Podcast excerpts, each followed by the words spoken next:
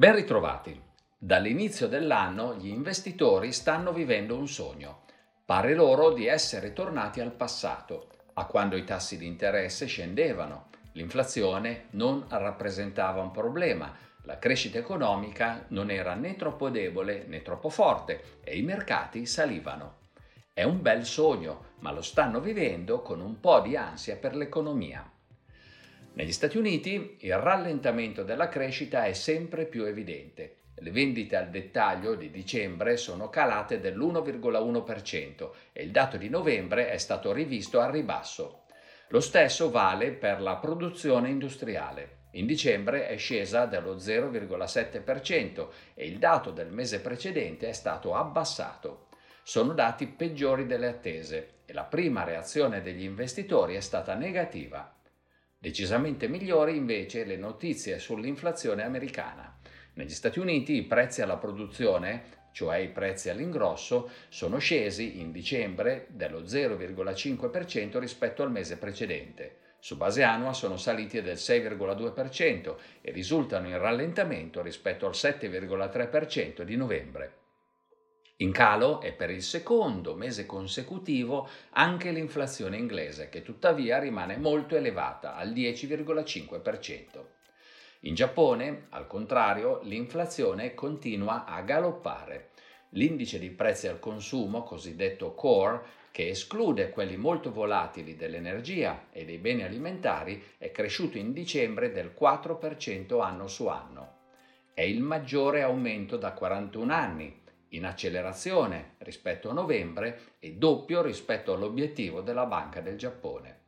Quest'ultima si è riunita la scorsa settimana e ha inaspettatamente deciso di non modificare l'attuale politica monetaria ultra espansiva, ma risulta difficile immaginare che possa continuare a ignorare le pressioni inflazionistiche ancora a lungo.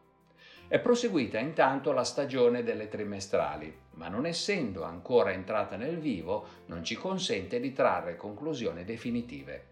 Finora i risultati sono stati nel complesso in linea con le attese, ma non particolarmente brillanti.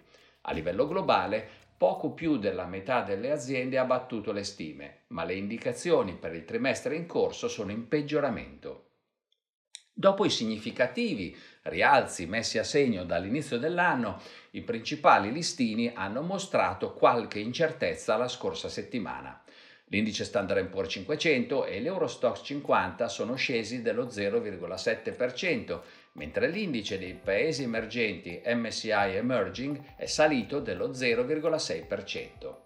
La decisione della Banca del Giappone di non modificare la politica monetaria ha avuto molti effetti. Ha innanzitutto sostenuto il Nikkei, che ha chiuso la settimana a più 1,7%.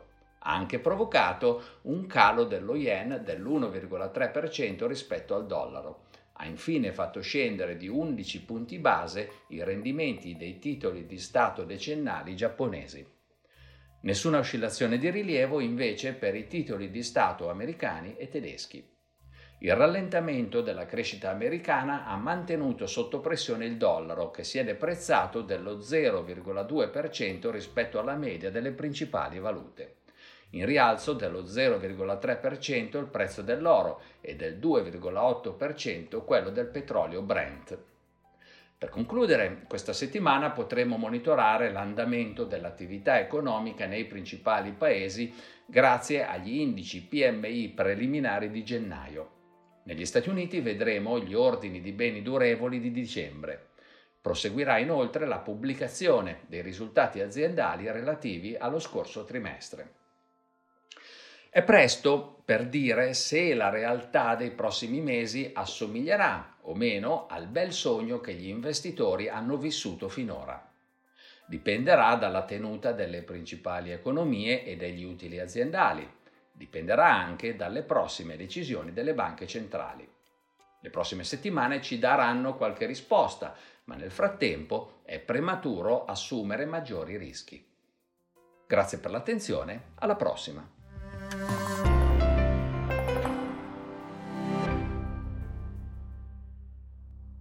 Presente registrazione audio ha finalità meramente informative. Le informazioni in essa contenute non rappresentano un'offerta di acquisto o vendita di prodotti finanziari, una raccomandazione di investimento e non sono da intendere come ricerca in materia di investimenti o analisi finanziaria. Le opinioni espresse riflettono il giudizio di Amundi al momento della loro diffusione e sono suscettibili di variazioni in qualunque momento, senza che da ciò derivi un obbligo di comunicazione in capo ad Amundi. Non si garantisce l'idoneità a qualsiasi scopo di investimento delle informazioni fornite, le quali non devono essere utilizzate come unica base per assumere decisioni di investimento. Eventuali dati riferiti a performance passate non sono un indicatore attendibile di performance attuali o future.